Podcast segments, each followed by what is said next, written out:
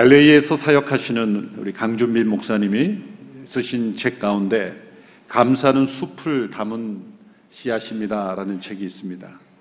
이 책을 쓰게 된 동기는 강 목사님의 목회 여정에서 가장 고통스러운 그 시기를 보내면서 가장 쓰고 싶었던 글의 주제가 감사였기 때문이라고 합니다.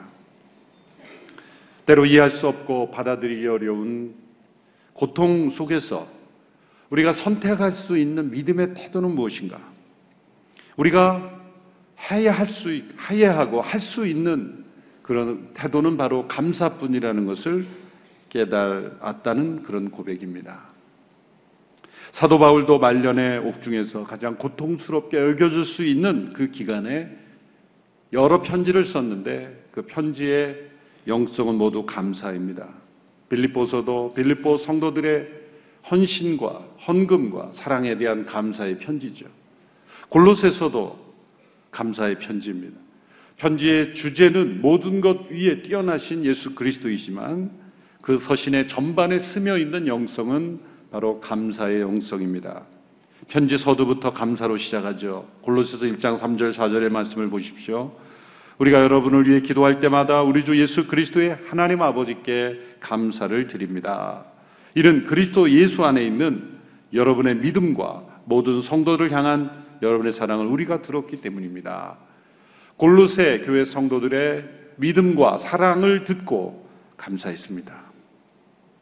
또한 골로새 성도들이 이 믿음 위에 굳게 서서 감사가 넘치는 삶으로 성장하기를 권면하고 있습니다. 오늘 보면 이제요 6절 7절 우리 같이 읽어보겠습니다. 시작. 그러므로 여러분은 그리스도 예수를 주로 영접한 것처럼 주 안에서 사십시오. 여러분은 주 안에 뿌리를 내리고 세움을 받으며 가르침을 받은 대로 믿음 안에 굳게 서서 감사가 넘치게 하십시오. 이 말씀은 예수 그리스도를 주로 영접하는 것으로 시작해서 감사함이 넘치는 것으로 끝납니다. 예수님을 영접하는 것은 우리의 마음속에 생명의 씨앗이 떨어지는 것입니다. 떨어진 씨앗은 깊이 뿌리 내려져야 합니다. 나무의 생명은 뿌리에 있죠. 나무의 뿌리의 상태가 나무의 미래를 결정하는 것입니다. 주 안에 깊이 뿌리 내리지 않으면 그리고 뿌리가 건강하지 않으면 나무는 자라지 않고 자라도 열매가 없습니다. 깊이 뿌리 내려 자랐는데 뿌리가 나쁜 뿌리라면 열매는 불평과 원망입니다. 원망과 불평은 병든 뿌리가 맺게 되는 썩은 열매이죠. 주 안에 뿌리를 내리고 세움을 받고 믿음에 굳게 선 성도는 감사가 넘치는 거죠. 믿음은 감사와 정비례 하는 것입니다. 참된 믿음의 열매는 감사입니다. 골로새 3장에 가서 감사가 넘치는 모습이 어떤 모습인가를 또 설명합니다. 3장 15절에서 17절의 말씀이죠. 또 계속 같이 읽어보겠습니다. 시작. 그리스도의 평강이 여러분의 마음을 지배하게 하십시오. 이 평화를 위해 여러분은 한 몸으로 부르심을 받았습니다. 또한 여러분은 감사하는 사람이 되십시오. 그리스도의 말씀이 여러분 안에 풍성히 거하게 하십시오. 모든 지혜로 서로 가르치고 권면하며 시와 찬미와 신령한 노래를 부르며 하나님께 감사하는 마음으로 찬양하십시오. 그리고 말이든 일이든 무엇을 하든지 그 모든 것을 주 예수의 이름으로 하고 그분을 통해 하나님 아버지께 감사하십시오. 감사라는 단어가 세 번씩이나 나옵니다. 주 안에 깊이 뿌리 내려 믿음에 굳게 선 모습이 감사요. 시와 찬미와 신령한 노래로 하나님께 감사하는 시와 찬미가 신령한 노래 이것은 예배의 모습이죠. 감사로 예배 드리는 것입니다. 말이나 일이나 무엇을 하든지 우리의 삶 속에서 행하는 모든 일 속에서 예수 그리스도를 통해 하나님께 감사하는 것. 지난주 영적 전쟁을 위한 하나님의 전신갑주에서 믿음의 방패를 살펴보았습니다. 믿음은 하나님의 선물이죠. 오늘 추수감사 주일이지만 지난주 믿음의 방패의 연이어서 두 번째라고 생각하셔도 좋겠습니다. 믿음은 하나님의 선물입니다. 믿음은 나로부터 시작하지 않고 믿음의 대상으로부터 시작하고 믿음의 대상에 의하여 결정된다고 말씀드렸습니다. 우리 믿음이 견고할 수 있는 것은 우리의 믿음의 대상이신 그분께서 신실하시기 때문입니다. 그분의 성품과 행하심이 변함이 없으시기 때문입니다. 그리고 그 내 안에 생겨난 그 믿음은 시험을 통해서 점점 견고해지고 성장합니다. 믿음의 대상이신 그분으로부터 내 안에 믿음이 시작되었다면 그 믿음은 시험을 통해 점점점 내 안에 형성되어 가고 자라가고 견고해져 가는 것이죠. 시험을 통과하지 않은 믿음은 결코 굳센 믿음이 될 수 없습니다. 왜 나에게 이런 시험이 있는가? 그런 의문을 던질 필요가 없습니다. 내 안에 믿음이 있기 때문이고 그 믿음을 자라게 하시기 위한 것이다. 이렇게 해석하면 우리에게 주어진 모든 믿음들은 다 해석될 수 있습니다. 그 시험을 어떻게 통과하는가에 따라서 긍정적으로 변화되기도 하고 또 부정적으로 변화되기도 합니다. 믿음이 긍정적으로 견고하게 성장하는 단계를 지금은 고인이 되신 달라스 윌라드라는 기독교 철학자가 세 단계로 구분했습니다. 첫째는 첫째는 적절한 믿음, face of propriety. 적절한 믿음. 두 번째는 필사적인 믿음, face of desperation. 세 번째는 충분한 믿음, face of sufficiency라고 구분했습니다. 이 세 가지의 믿음은 각 단계 그 자체로 옳은 믿음입니다. 그런데 시험을 통해 이 세 가지를 다 경험한다는 거죠. 대표적인 인물이 욥이라는 인물입니다.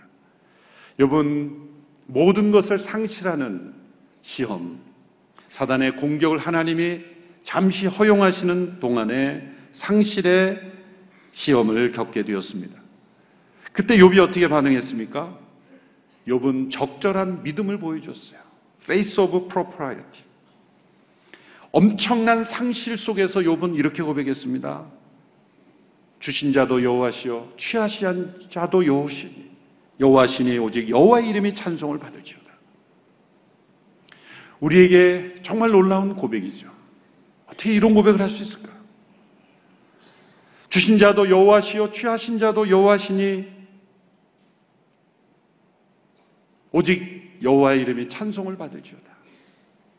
믿음의 고백입니다. 우리는 이 믿음의 고백을 대단하게 높일 수밖에 없는 것은 이런 고백은 우리에게 쉽지 않기 때문이에요. 그런데 이것은 적절한 믿음이에요. 적절하다는 것은 사실을 사실로 인정하는 거예요. 우리는 이 땅에 아무것도 가지지 않고 이 땅에 나왔어요. 우리가 이 땅에서 누리고 가진 모든 것은 다 하나님께서 주신 것이죠. 주신 자도 여호와시요 취하신 자도 여호와시리. 이것은 사실이에요. 적절하다는 것은 사실을 사실로 인정하는 것 뿐이에요. 내가 가지고 누릴 모든 것이 하나님의 것이다. 믿음의 고백이지만 그것은 적절한 믿음일 뿐이에요. 믿음은 우리가 하나님을 믿어드리는 것이 아닙니다. 모든 것이 하나님께로부터 왔다는 사실, 그 사실을 인정하는 것이 가장 적절한 태도이죠. 시험이 왔을 때 내게 주어진 모든 것이 상실된다 할지라도 주신 자가 여호와시니 취하신 자가 여호와시라고 고백할 수 있는 것, 원명 불평하지 않을 수 있는 것은 적절한 믿음이라는 거죠. 욥에게 더큰 고난이 닥쳐왔습니다.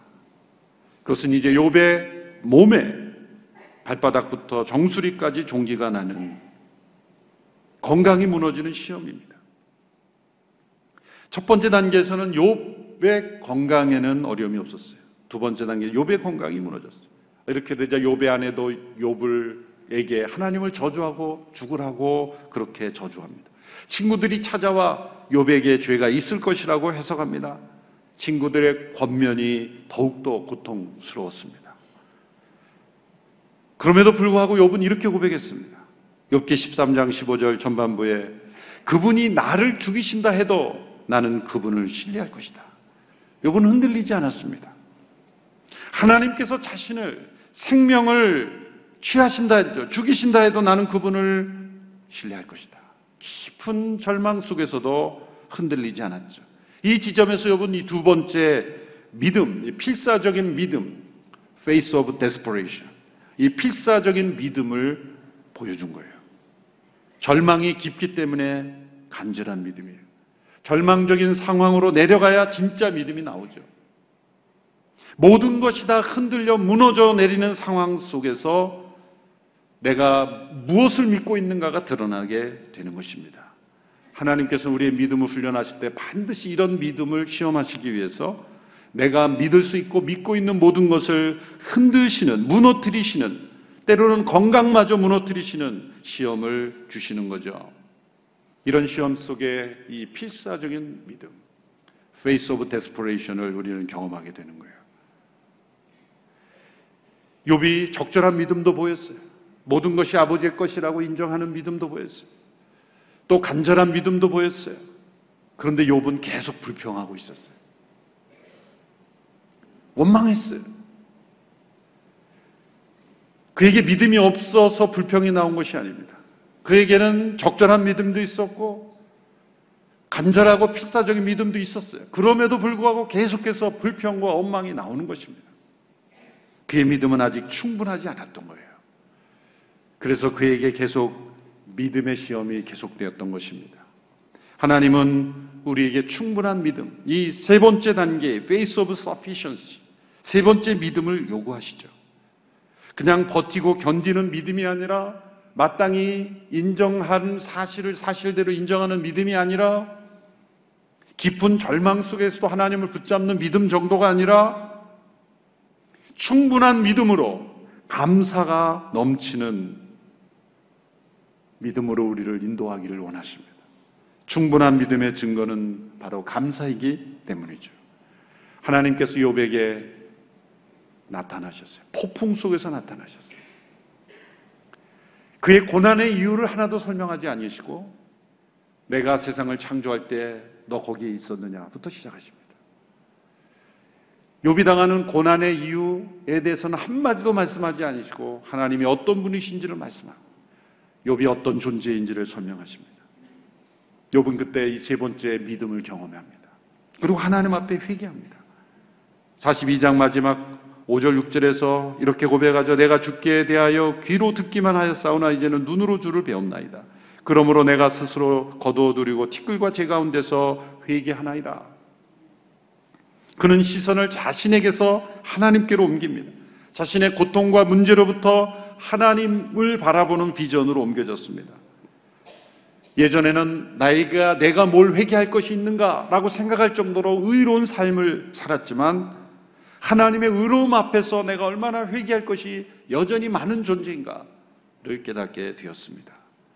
그래서 이 세 번째 믿음의 단계로 들어가게 된 거예요. 믿음. 시편 23편 1절에서 다윗은 이 믿음을 이렇게 고백하죠.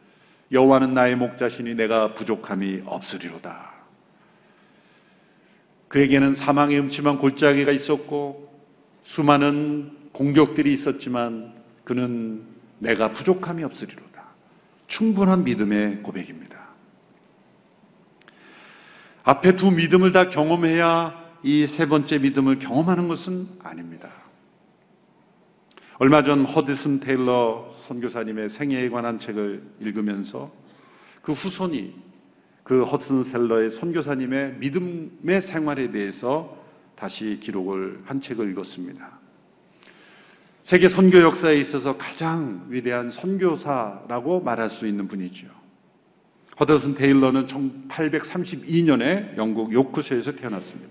17세에 회심하고 수억의 인구가 있는 중국 선교의 비전을 품습니다. 그래서 중국어와 의학을 배웁니다.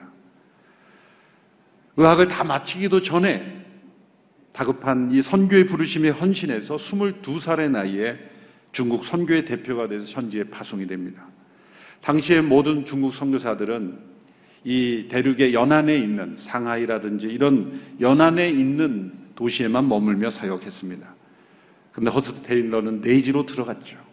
중국 현지인 복장을 선교사 중 처음으로 입고 사역했습니다. 중국의 은인이라고 불릴 만큼 그분은 1905년 73세 일기로 후난성에서 부르심을 받을 때까지 헌신합니다.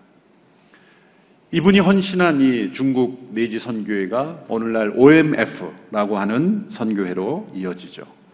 이 허드슨 테일러의 가장 중요한 선교 원칙이 믿음 선교입니다. 그것은 문자 그대로 모든 필요를 하나님 앞에 맡기는 겁니다. 도움 요청도 하지 않는 것입니다. 후원 요청 편지조차 쓰지 않는 것입니다. 나의 필요를 하나님께서 나를 보내셨다면 나의 필요를 하나님이 다 채워주실 것이다. 그 믿음으로 살아가는 거예요. 놀라운 기적의 공급하심이 계속됐죠. 어느 정도 이 믿음 사역에 철저했는가 하면 한 병원에서 이제 조수 의사로 일하는데 그 원장이 잘 잃어버리는 분이었나 봐요. 그래서 내가 잘 잊어버리니까 월급 때가 되면 꼭 나한테 말해야 된다. 안 그러면 너 월급 못 받는다. 잘 잊어버리는 자신의 습관대로 원장이 그렇게 신신당부했음에도 불구하고 허드 테일러는 말하지 않는 거예요. 말하면 되는데 월급 뗍니다. 말하면 주는데 말하지 않고 내가 이것을 말하는 것은 선교사로 합당하지 못하다고 생각해서 하나님께서 원장을 깨우쳐 주시기를 기도하는 거예요. 어떻게 보면 너무 고지식해 보이죠. 아니 말하라고 했으면 말하면 되는데 말하지 않고 하나님 앞에 계속 기도만 하고 당시에 고아들의 아버지라고 한 조지 물러 또 비슷한 영성으로 모든 공급하심을 수, 수만 번의 기도응답으로 수천 명이 고아를 먹였죠. 그런데 이 허튼 텔레 생애를 다시 읽어보니까 허튼 텔레가 한 수 위에요. 그 믿음의 기도가 얼마나 간절했는지 하나님께서 고아들을 먹여 살리는 조지 뮬러를 통해 허튼 텔러를 후원하게 하시더라고요. 그러니까 허튼 텔러가 한수 위죠. 그런데 이 허드슨 테일러의 재정 원칙은 적절한 믿음이죠. 하나님이 보내셨으면 하나님이 책임져 주실 것이다. 적절한 믿음이에요. 또한 필사적인 믿음이에요. 말만 하면 그 월급을 줄 수 있는 병원에서도 말하지도 않는 정말 필사적인 믿음으로 하나님을 의지했죠. 그런데 이 단계까지는 그에게 충분한 믿음이 경험되지 않았던 거예요. 세 번째 단계의 믿음으로 하나님은 인도하셨어요. 그 충분한 믿음, 그것은 고통 속에서 드러났습니다. 중국 내지에서 한참 열매를 잘 맺고 정말 교회가 잘 성장하고 풍성한 선교 열매가 맺어지는 동안 그 중국의 기후와 어려운 환경 속에서 8살 된 딸이 갑자기 세상을 떠납니다. 그때 어떤 텔런 자신의 어머니에게 이렇게 편지를 썼습니다. 우리 귀여운 그레이시 아침에 잠이 깨면 제일 먼저 달려와 인사하던 그 아이의 달콤한 목소리를 이제는 아침에도 낮에도 해질 무렵에도 들을 수가 없어 그립기만 합니다. 항상 내 옆에서 경쾌한 걸음으로 동반해 주던 그 아이 없이 산책길을 홀로 걸으면 새삼스럽게 고통의 진동이 저를 괴롭히 옵니다. 하지만 다행스러운 것은 그 아이가 구원을 받았다는 것입니다. 다시는 그 아이를 볼 수 없을 겁니다. 그 아이가 우리의 삶의 햇빛이었지만 다른 아이들이 아니라 구원받은 그레이시를 데려가신 것에 대하여 감사를 드립니다. 어머니 기도해 주십시오. 가끔 저는 복음 사역과 관련된 안팎의 시련으로 견디기 힘들 때가 있습니다. 그러나 주님께서는 내가 결코 너를 버리지 아니하고 너를 떠나지 아니하리라 말씀하셨고 내 능력이 약한 데서 온전하여 짐이라고 말씀하셨습니다. 저는 그렇게 될 것을 믿습니다. 거죠. 다른 아이가 아니라 구원받은 자신의 딸을 데려가신 것에 감사합니다. 이렇게 큰 딸을 잊고 중국 땅에 묵고난 남은 세 아들과 어린 딸이 있었어요. 그 자녀들도 건강이 어려워지고 있다는 걸 알았어요. 그래서 급히 영국으로 보내려고 배를 타고 양저우에서 상하이로 가는 배를 탔습니다. 그런데 급에서 다섯 살 된 막내 아들이 점점 아파가더니 또한 세상을 떠났어요. 양쯔강 공동묘지 예, 그 막내 아들을 묻고 상하이로 떠났습니다. 아이들을 떠나보낸 후에 그 선교부 동역자에게 이런 편지를 보냈습니다. 저는 오늘 사랑하는 아이들과 중국에서 마지막 시간을 보냈습니다. 제 아이 두 명에 대해서는 이제 근심 걱정을 하지 않으셔도 됩니다. 그들은 예수님의 품 안에서 쉬고 있습니다. 형제여, 저의 눈물은 그칠 줄 모르지만 하나님께 감사하고 있습니다. 아무 가치도 없는 저에게 이 위대한 하나님의 사역을 일부를 맡겨주심에 감사하고 있습니다. 그리고 이 사역에 뛰어든 것을 조금도 후회하지 않습니다. 그것은 주님의 일입니다. 이런 편지를 동역자들에게 썼습니다. 두 자녀와 이별한 아픔도 그리고 중국 선교 사역은 결코 위축되지 않았습니다. 그러던 중에 아내가 새 생명을 출산하면서 영양 결핍으로 출생한 나이와 함께 33살의 나이로 하늘나라로 떠나게 됩니다. 새 생명과 아내가 하늘로 떠나게 되는 이 테일러 부인이 임종할 때의 모습을 지켜본 선교사는 그 장면을 이렇게 회고합니다. 테일러 부인은 주님의 영원한 발에 안겼습니다. 저는 이러한 장면을 이전에 한 번도 경험해 본 적이 없습니다. 사랑하는 테일러 부인이 마지막 숨을 거둘 때 테일러 선교사는 무릎을 꿇고 그녀를 주님 팔에 의탁했습니다. 그녀와 함께 12년 반 동안 행복한 시절을 살게 해주신 주님께 감사했고 영원하신 주님께 데려가심에 감사했습니다. 그리고 자신은 남은 생을 그 주님을 위해 더욱 헌신하기로 서원하는 기도를 드렸습니다. 테일러 선 교사는 이 일 후에 동역자들에게 이렇게 편지했습니다. 제가 맞이한 슬픔을 생각하면 마음이 찢어질 듯 아프지만 아내를 슬픔과 고통 없이 데려가셨기에 하나님께 감사하고 있습니다. 저의 눈물은 슬픔이기보다 기쁨의 눈물입니다. 무엇보다도 우리 주 예수 그리스도를 인하여 하나님 안에서 기뻐합니다. 하나님의 사역과 하나님의 길과 하나님의 섭리와 하나님 그분을 기뻐합니다. 하나님의 선하시고 기뻐하시고 온전하신 뜻이 무엇인지 분별하도록 하심에 감사합니다. 저는 하나님의 뜻을 기뻐합니다. 그것은 제가 기쁨이며 온전하며 행동으로 보이시는 사랑입니다. 그 달콤한 뜻 안에서 저와 제 아내는 다시는 헤어지지 않도록 연합할 것입니다. 아버지여, 아버지께서 주신 저희도 주님이 있는 곳에 있기를 원합니다. 이후에 중국에서는 반외국 감정이 심하게 일어났고 21명의 외국인이 학살되는 사건도 있었습니다. 선교 사역을 제대로 할 수 없을 만큼 위기에 처해 있었습니다. 그때 테일러 선교사는 동료 선교사들에게 이렇게 편지했습니다. 제 개인적으로는 생애 중 가장 슬프면서도 가장 축복받은 해이기도 했습니다. 우리는 하나님의 신실하심을 체험했습니다. 공경 중에 우리를 지원하시고 환란 가운데 인내를 주시며 위험으로부터 구원해 주시는 주님의 능력을 보았습니다. 한 가지 크게 감사할 일이 있습니다. 우리는 중국 그리스도인들에게 우리의 처지가 그들과 마찬가지로 위험하고 앞으로도 그럴 수 있다는 것을 보여주었습니다. 그들은 외국의 힘에 의지하기보다 하나님을 더 의지하여 자신들을 보여주시기를 의뢰한다는 것을 깨닫게 되었습니다. 우리가 중국 땅에 온 것은 이곳의 선교사에게 쉽거나 안전해서가 아닙니다. 주님께서 우리를 이곳으로 부르셨기 때문입니다. 우리는 이곳에 사람의 보호를 믿고 들어온 것이 아니라 하나님께서 함께 하신다는 약속을 믿고 왔습니다. 쉬운 일이나 어려운 일이나 안전한 일이나 위험한 일이나 사람들이 인정하는 일이나 인정하지 않는 일이나 우리의 임무는 여전합니다. 환경이 우리에게 위험하게 변한다 해도 우리는 은혜 가운데 거합니다.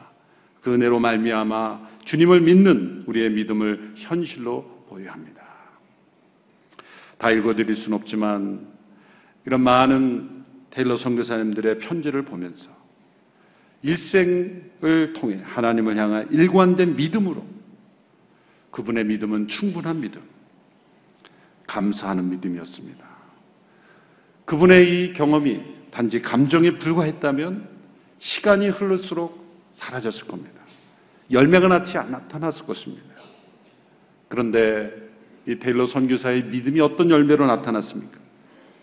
지금 전 세계에서 가장 많은 기독교인이 있는 나라는 중국입니다.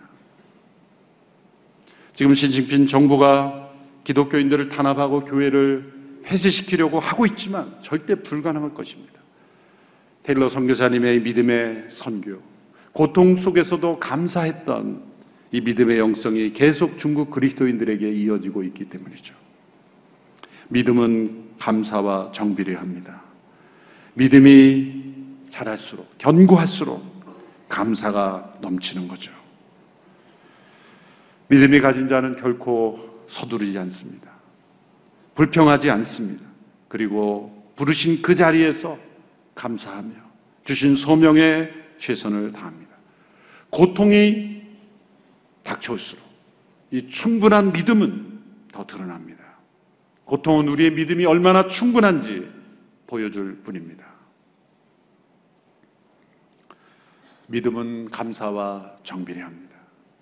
다니엘은 자신에 대한 음모로 기도하면 죽을 수 있는 상황에서 감사했습니다. 사도 바울은 로마로 호송되는 중에 유라굴로 풍랑을 맞는 배 속에서 감사했습니다. 예수님은 잡히시던 밤에 감사하시고 제자들과 거룩한 만찬을 나누셨습니다. 오늘 본문 7절의 말씀 여러분은 주 안에 뿌리를 내리고 세움을 받으며 가르침을 받은 대로 믿음 안에 굳게 서서 감사가 넘치게 하십시오. 우리의 믿음의 굳센 믿음, 적절한 믿음, 필사적인 믿음만이 아니라 충분한 믿음. 여호와는 나의 목자시니 내가 부족함이 없으리로다 고백하는 충분한 믿음으로 어떠한 시험과 고난 속에서도 우리의 믿음이 충분함으로 감사가 넘치는 열매 맺는 우리의 삶이 되기를 축원합니다. 범사에 감사라는 말씀은 실현 불가능한 명령이 아니라 믿음에 굳게 섰을 때 우리가 경험할 수 있는 믿음의 열매인 것입니다. 아까 불렀던 우리 감사의 이 찬양을 함께 부르기를 원합니다. 너무 귀한 가사의 고백이죠. 이 찬송을 우리의 기도로 하나님 앞에 올려드리며 함께 고백하게 되기를 원합니다.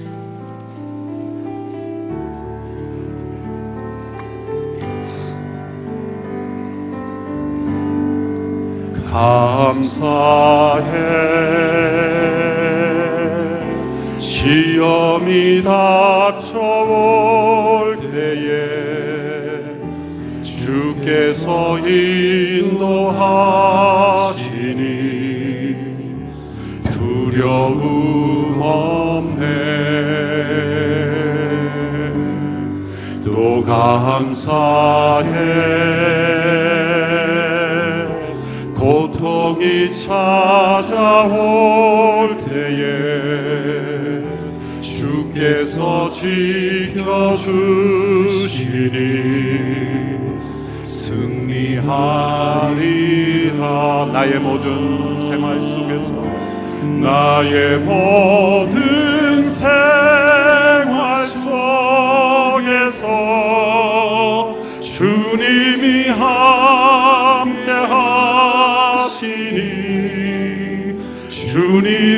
성령 나를 인도하시니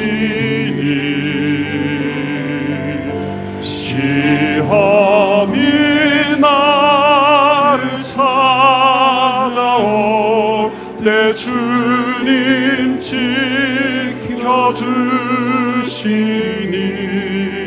주님의 성령 나 인도하시리. 나의 모든 생활 속에서 나의 모든 생활 속에서 주님이 함께 하시니 주님의 성령 나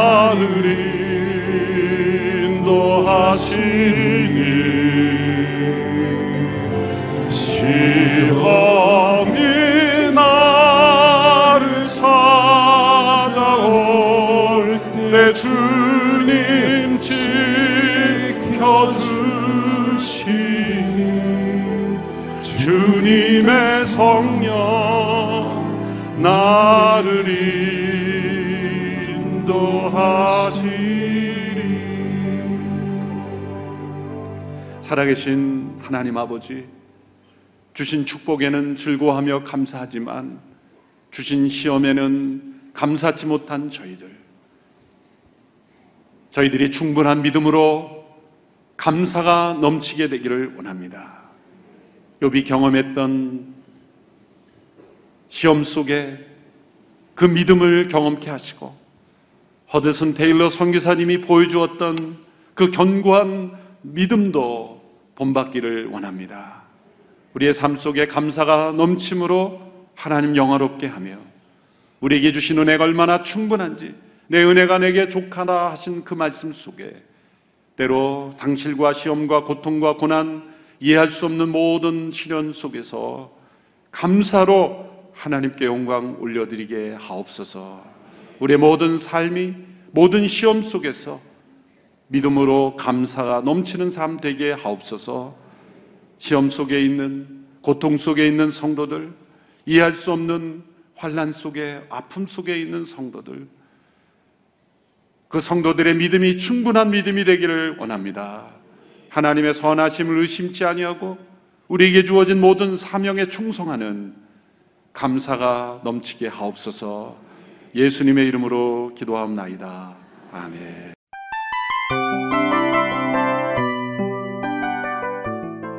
이 프로그램은 청취자 여러분의 소중한 후원으로 제작됩니다.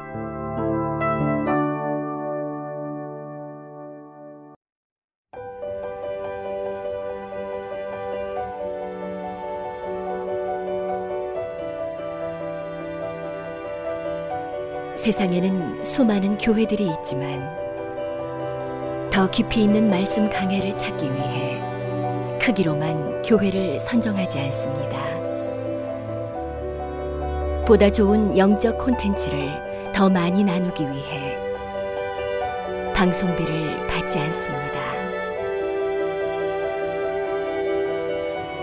1년 365일 복음만 전하고 싶어서 우리는 광고를 하지 않습니다. 온누리의 복음을 땅끝까지 CGN TV와 함께 땅끝 선교사가 되주세요.